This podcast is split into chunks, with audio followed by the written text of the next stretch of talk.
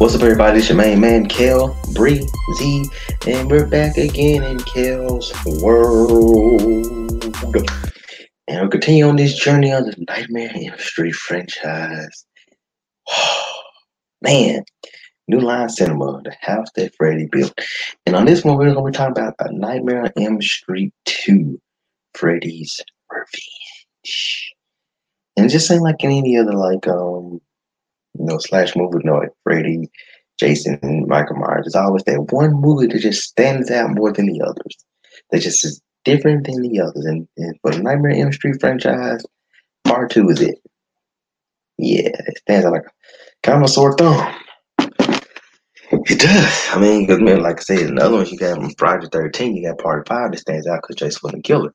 And Halloween part three stands out because Michael Myers is not in it.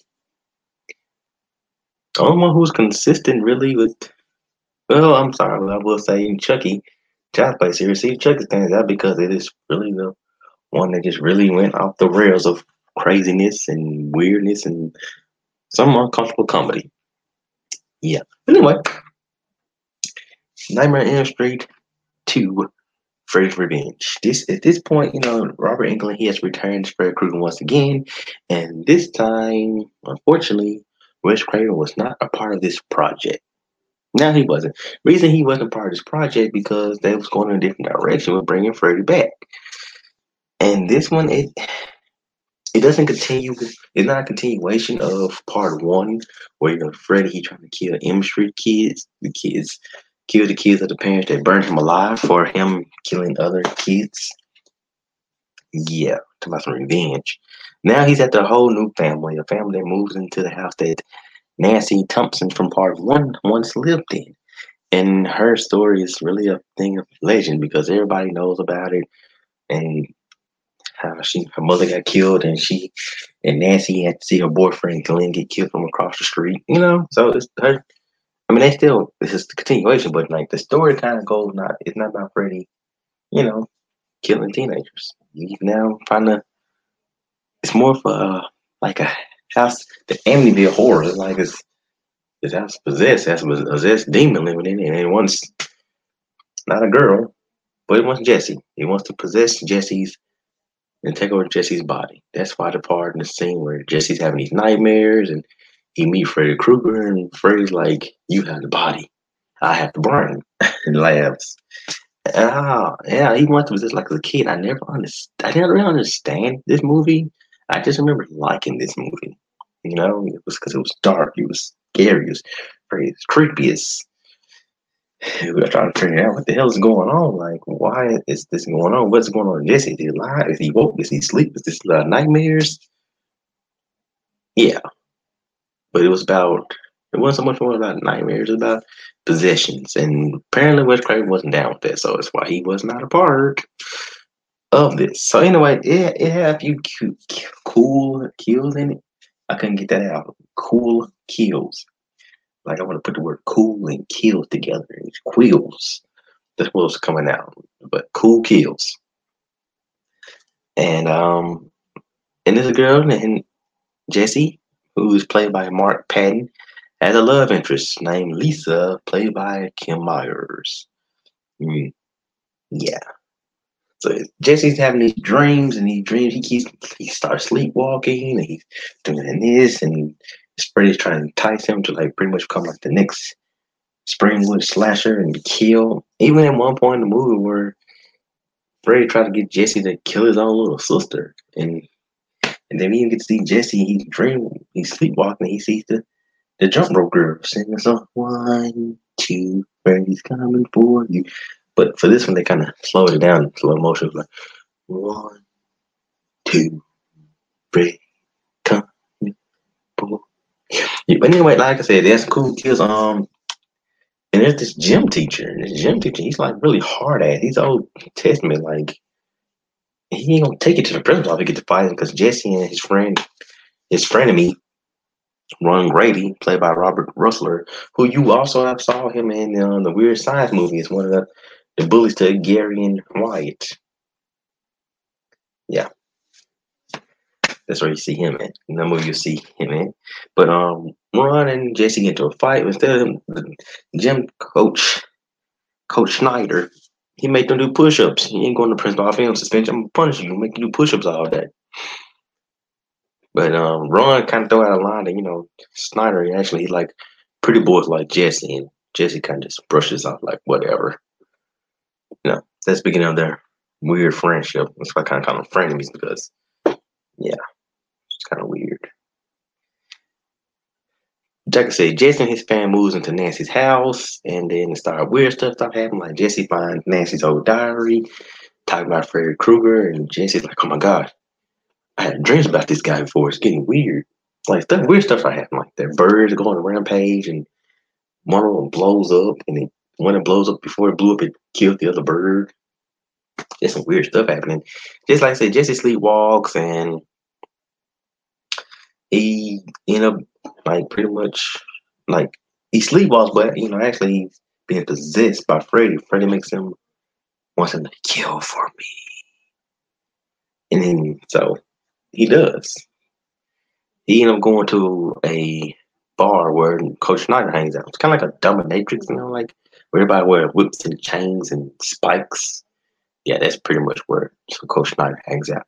So Coach Schneider sees Jesse, stop him from drinking beer and Bob things. He once again he don't turn him over you know like anybody turns him over. He just he makes Jesse go to school and go to the gym and run laps. And then he make Jesse hit the shower. Then Coach probably jump ups. I don't know what from that. I, I guess he's gonna rape Jesse. I don't know. And then things went crazy. Like things went sideways. That's why I like this. This movie like it's awkward. Like uh, is everybody sleep? Is Coach Snyder sleep? Is Jesse sleep? How is Freddy gonna kill this man? Like the Coach Snyder's off went crazy. Balls was like not basketballs and tennis balls. I gotta be a little more specific when I'm speaking when it comes to this movie because this movie got has been said to kind of have underlying homosexual meanings in this movie. Like Jesse screaming like a girl, and the Mac part Mac Mark Patton in real life is homosexual. So, and there was a lot of un homosexual tension going on with this whole kill scene with Snyder. Like, next thing you know, like the jump rope, they wrap him, wrap around his wrist, they pull him in the shower, and then they his clothes get ripped off, and then a towel just start like whipping on his butt. You know how guys wind their towels and heat each other with them, but they was hitting coach on the butt. Then the thing from the shower just filled up, and then you know, we no longer see Jesse, we see Freddy. And next thing you know, and like Freddy's glove claws just start scratching on his back, clawing his back. I to say scratch because it's clawing to Coach his back twice. And he died, but but nude in the shower. Now we see Jesse holding Freddy's girl glove, screaming. And that's the you know, the police take him home. And his dad, his parents think he's on drugs or he's just crazy. He needs some help. And dad think he needs just a swift kick to the butt. Next day, that day at school, next thing you know, hey, the police are there. Everybody's there, like, Ron's like, somebody got Snyder. Killed him in the shower. There's blood and footprints everywhere. Anyway, Lisa, this cool, rich girl. She's rich because back then, if you had a pool in your backyard, you was rich.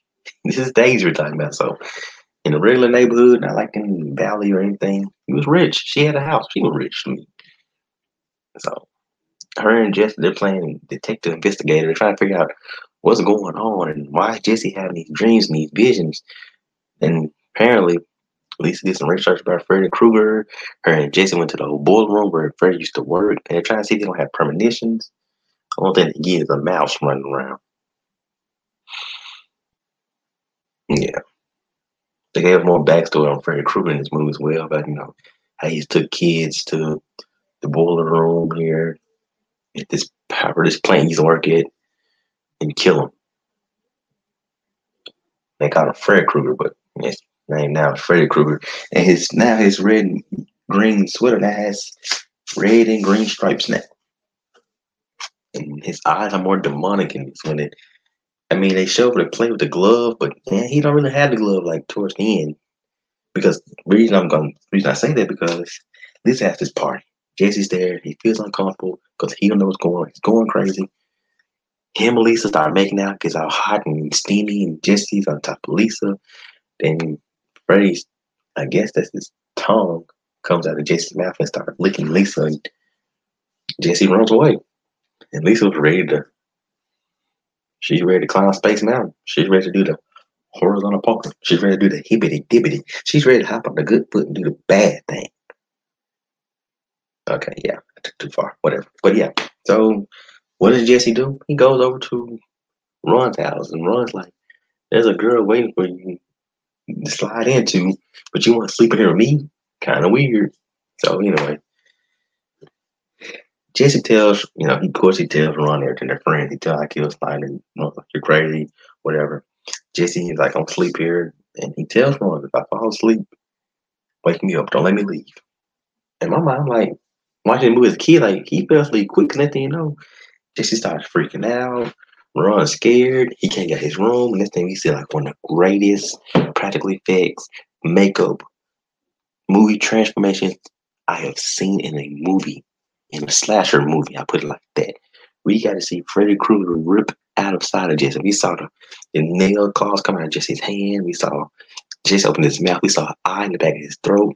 We saw Freddy's head pressing out of Jesse's torso. We saw him just it just ripped out of him, ripped Jesse in half. And he didn't have a glove anymore. It was just like a a meat patty with a cooked meat patty with cooked sausage links with knives coming out of it. No glove. But he killed him wrong. Like he lifted one up the left hand and claws right through his torso and goes all the way down to the stomach. He gutted him. He dissected him. His parents couldn't get in. Like I said, this movie has a low well, this has this movie doesn't have a low kill count because it's the bar at the barbecue scene back at Lisa's house. Freddy pops up because Jesse goes there, and once again, Freddy takes over Jesse. And then at a time pool party, kill, kill, kill, and ends in kids. One kid's like, "I can help you. Let me help you." Freddy tells him, "Help yourself, fucker," and throws him. Then that iconic line, "You're all my children now." Lisa's parents, her dad tried to shoot Jesse with a shotgun, but Lisa stops him because she know who Freddy really is. It's pretty much like Freddy, like you kill me, you kill him. And they go to the power plant, boiler room, whatever, where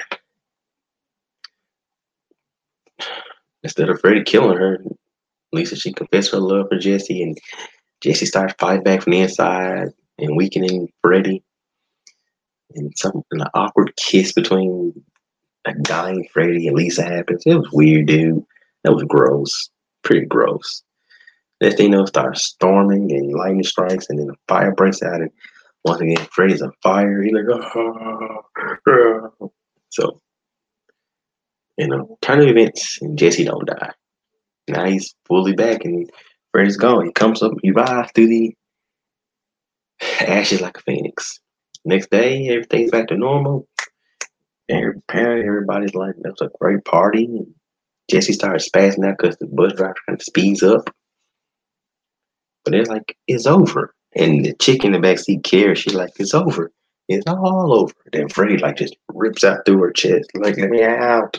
Let me out. Let me out. And then the bus rides off into the desert. What the hell just happened? And I guess they never to be seen again. Another ending to a Nightmare Street movie with a confusing ending, like so. Yeah, I just don't believe in giving folks a happy ending. I just want to keep giving folks a confusing ending, like so. Was this a dream or is Freddy possess her now? What's going on? I don't know. Another weird ending. I don't know. So anyway, guys, uh, let's get into some fun facts, while shall we? Doom doom doom doom do-do-doom doom doom. Time for the fun fact. Some things that you may know or may not know that I know or I learned before. And if you guys are interested, check out the um Never Sleep Again documentary about the Nightmare on movies. Um, you can find on Amazon like I did, or if you have the Shudder app. Um, last time I checked, it was on there. I watched it on there a couple times. I didn't like putting the DVD in. So, yeah. Oh yeah, Mark Patton. He has a documentary about his life on there on Shudder. Um, Scream Queen or something. Yeah, he's on Shudder. I didn't watch all of it. You know, I just kind of watched to see like how he gets started acting and how this movie didn't really launch his career and how it just backfired. Yeah. So anyway, anyway, Nightmare on Elm Street 2: Freddy Revenge came out in 1985. This is also known as the one where Freddy just really wants to enter a young man's body. I mean, that's what it was about. Possessing. Yeah, so. I mean, like Bob Shaye just wanted to go in a different direction with this one. he got all he pretty much had to rights to Nightmare on Elm Street because Wes Craven had um he gave up the rights to New Line as part of the deal to get the first movie made. So yeah. Oh my gosh. and this movie just sticks like a sore thumb. So let's talk about some fun facts of this movie. First of all, I know what people wondering again. I think I touched on this already early in the, earlier on this episode about number one, why didn't Wes Craven return? Wes Craven, he never intended to create a new horror franchise with an endless string of sequels. His version of Nightmare on Elm Street was supposed to be Nancy waking to realize everything, including Freddy, had been a dream. But it was Bob Shaye who overruled him and added in the ending, leaving it open for Freddy to return. This was the culmination of series of disagreements, which had resulted in Craven actually stepping aside to let Shaye shoot the infamous staircase scene himself. Man, it's not the staircase in the part one where they turn on the stairs and then her feet getting stuck in um, the steps and this glue and putty. Yeah.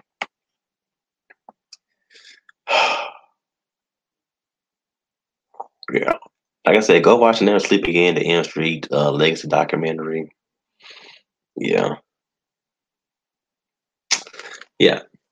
Go watch that. But anyway, let's let's just talk about it. Um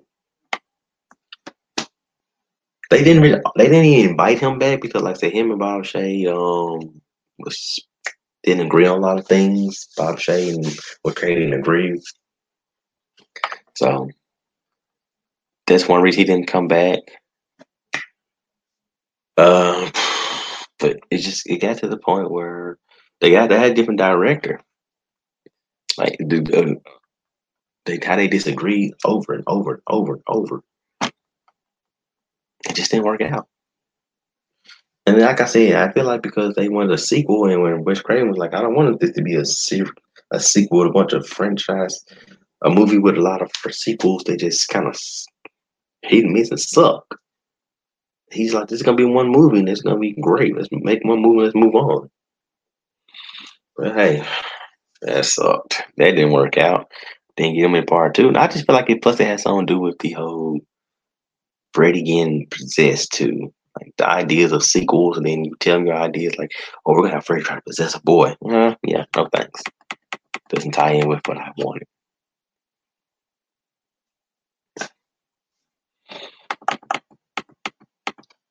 Yeah, so um, I said, Wes Craven wasn't um invited back. He was reportedly allowed to read the script and offer his notes, notes which, when ignored, ignored since they carried in unmistakable subtext of please do not produce this screenplay.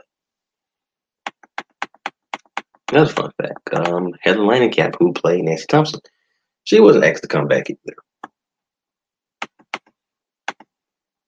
The two, aside of Rob, Robert Englund, Nancy, Heather Langenkamp, and Wes Craven. Those three names just tie in with the first Nightmare on Elm Street movie. You don't remember nobody else's names.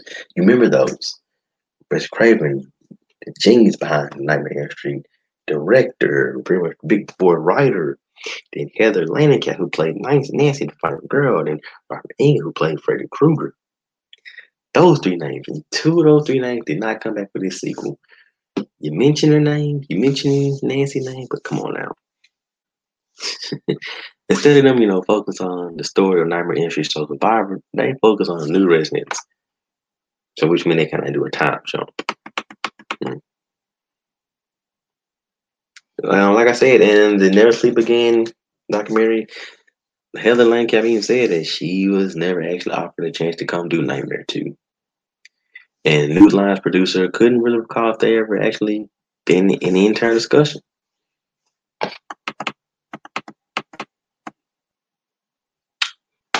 Fun fact number three.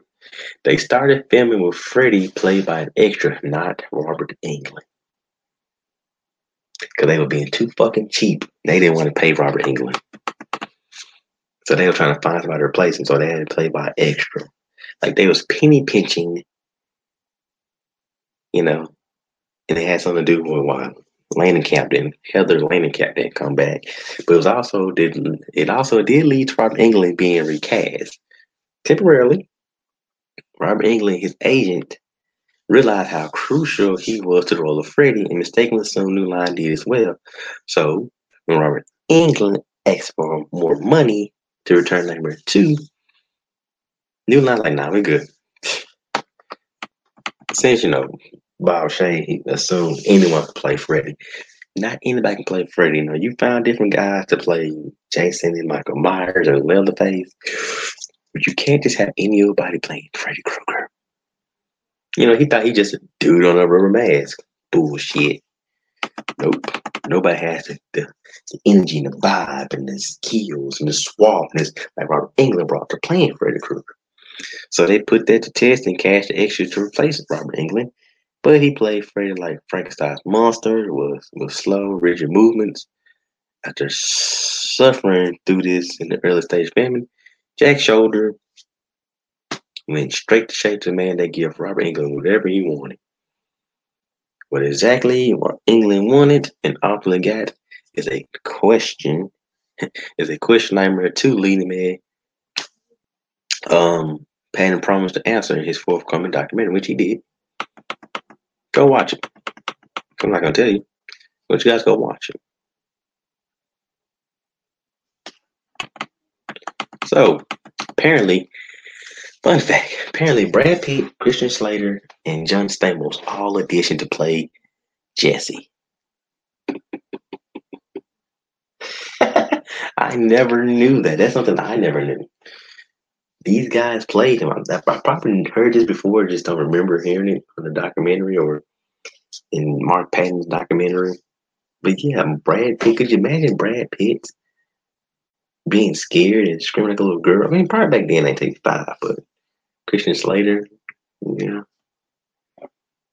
Excuse me, John Stamos, Uncle Jesse. Oh gosh.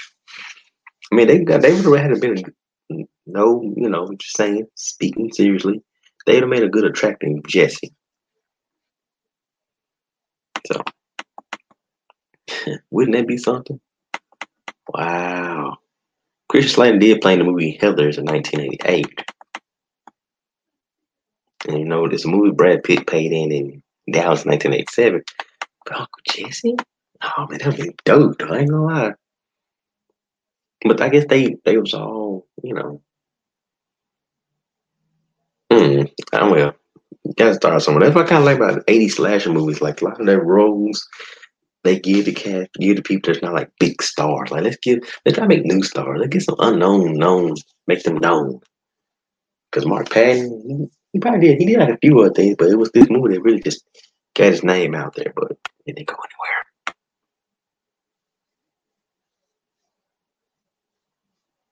So yeah. People, this is one people seem to get mixed up. I never got mixed up. No, no, no.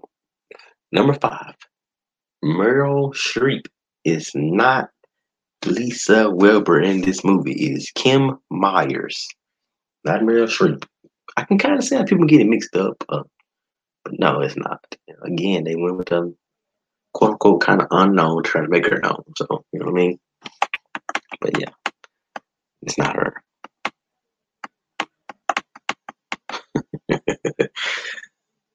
like I said, the whole homophobic, the homosexual energy you may feel in this movie, it was supposed to be subtext. You know what I mean? The homoeroticism of this movie, you know? I, I, I have nothing against gay people, you know, one of my I, one of my coworkers, he is me and him are cool. We get along. We talk about a lot of different things. You know, we just know what to talk about and not to talk about. He respects me. I respect him. Cool. But now you go back and watch this movie, you will see a lot more. Like as a kid, I really didn't notice it, pay no attention. I just looked at it as a slasher movie. Even to this day, even though I know what's going on in this movie and I can see the things that's going on in this movie, the, the homo eroticism, I still don't pay no attention. I just watch it as a slasher movie and I try to enjoy this movie for what it is. It's a Freddy Krueger movie, it's a Nightmare on Elm Street movie. All that other stuff really don't really too much matter to me. You know what I mean? So I mean, because they really didn't just. Reason I say that because if you get uncomfortable watching this movie, then you're you're missing out because they didn't really go in full homoeroticism scenes. It really wasn't that into it. It wasn't much. They may even made like, okay, I can kind of see it, feel it. Jesse, you know, kind of weird, kind of suspect, kind of out there. But you know, it's not a big deal in this movie. Like people may try to make it people that are homophobic may try to make it, but this movie is it's a good movie still. Good slasher movie. Not better than the first one or part three, but at least they try to make it a slasher movie. And it's better than some of those sequels they put out there. Trust me. Know what I'm talking about.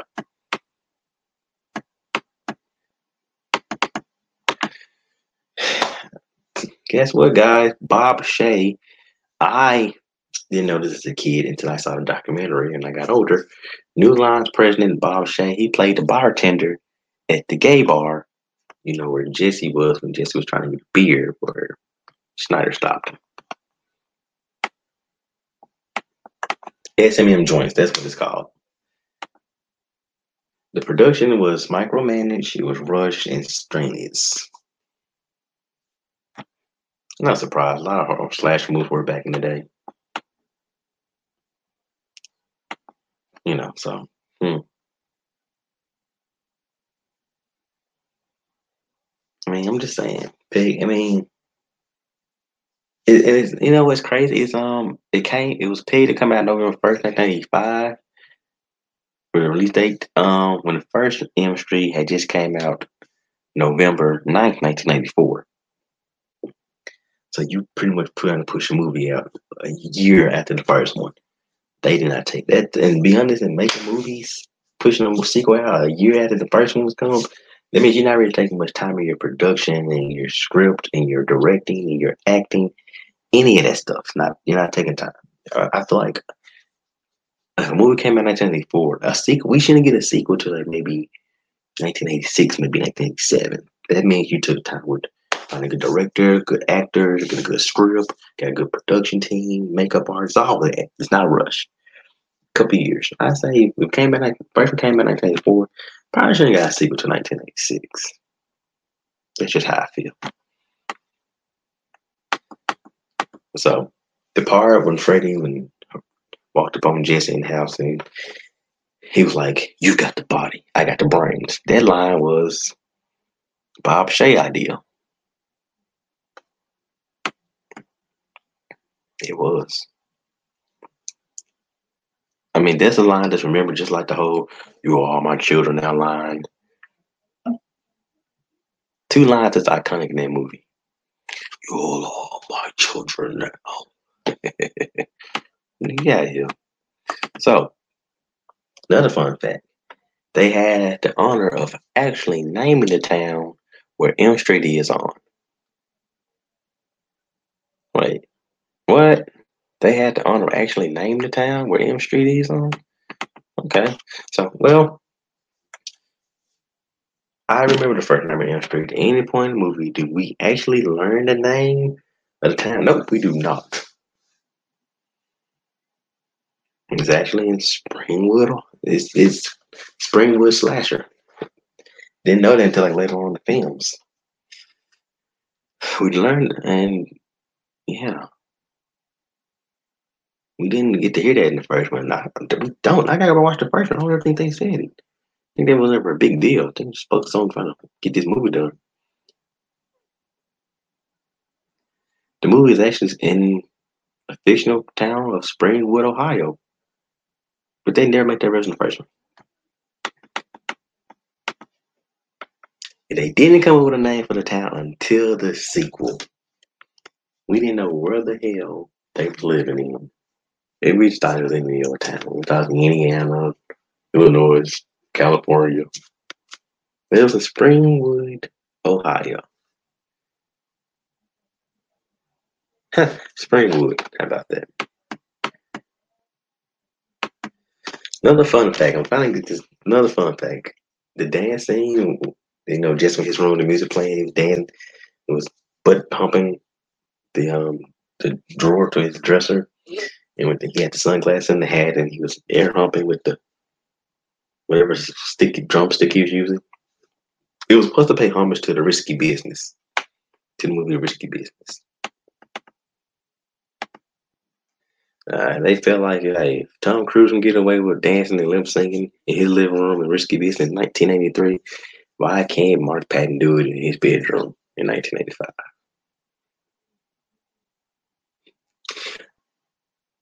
I would never would have put those two together. I would never pay that no attention. I thought I was just dude in his room chilling, clean rooms. I know when I clean my room, I'm listening to music. You know, I'm a grown man. But when I was a teenager, cleaning my room, living with my parents, I listen to music just because it helped time go by and it made it fun. I really like doing it, but it had to be done or my parents would kick my ass. So, Freddy's eye was played by the effects designer's girlfriend. As Jesse transformed into Freddy, we see a quick shot of Freddy's eye staring at Jesse's open mouth. What I talked about earlier with the design. So they accomplished that shot by making a dummy of Mark Patton's head with the hole where Freddy's eye will look through. It wasn't Rob Englund.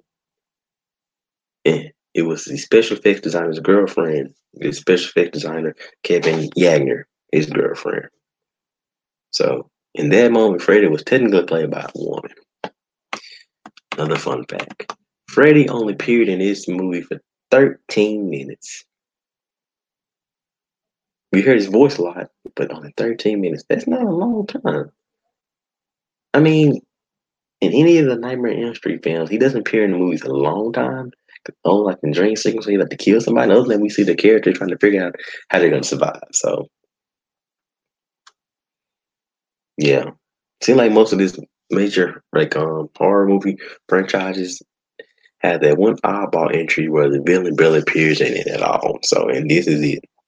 13 minutes. Wow. All right. So how did this movie do in the box office? Let's see, how we? I think this movie only had like two kills in this movie. Coach Schneider and Grady. Yeah, only two kills. That's a very low number. Well, no, it had more than that. It had people getting killed at the um, barbecue. Bunch of no-name teenagers. They got killed at the party, Lisa's birthday party. But the main characters that had names was two. But yeah, whatever. Nightmare on Elm Street, Freddy Revenge was made for $2.2 million and grossed $29.9 million, which would be like making 60 $8.1 million at the current ticket prices. Yeah. That was an improvement over the first Nightmare, which ended with $25 million. Cool beans. At the time, sequels didn't normally outgross their predecessors. Case in point, Friday the 13th Part 2 was nowhere as big of a hit as the first Friday the 13th. So consider this movie being what it is, congratulations for doing better than the first one, money wise. But overall, definitely, definitely nowhere near bigger and better than the first one. But anyway, guys, this your main man, Kel Breezy, and this is my my take and fun facts of A Nightmare on Elm Street 2, Freddy for Revenge. If you haven't seen this movie, go check it out and then come on back and we can talk about this in the comments or you can email me at kel period b period awesome at gmail.com or you can find me on any of the social media platforms like facebook and instagram um, don't forget to click the link down below to you know go buy you some of that kel's world or wrestling rants 901 merchandise i'm selling links down below anyway this your main man kel breezy we're in kel's world it's a fun place It's a happy place. It's a loving place. One love, and I'm out.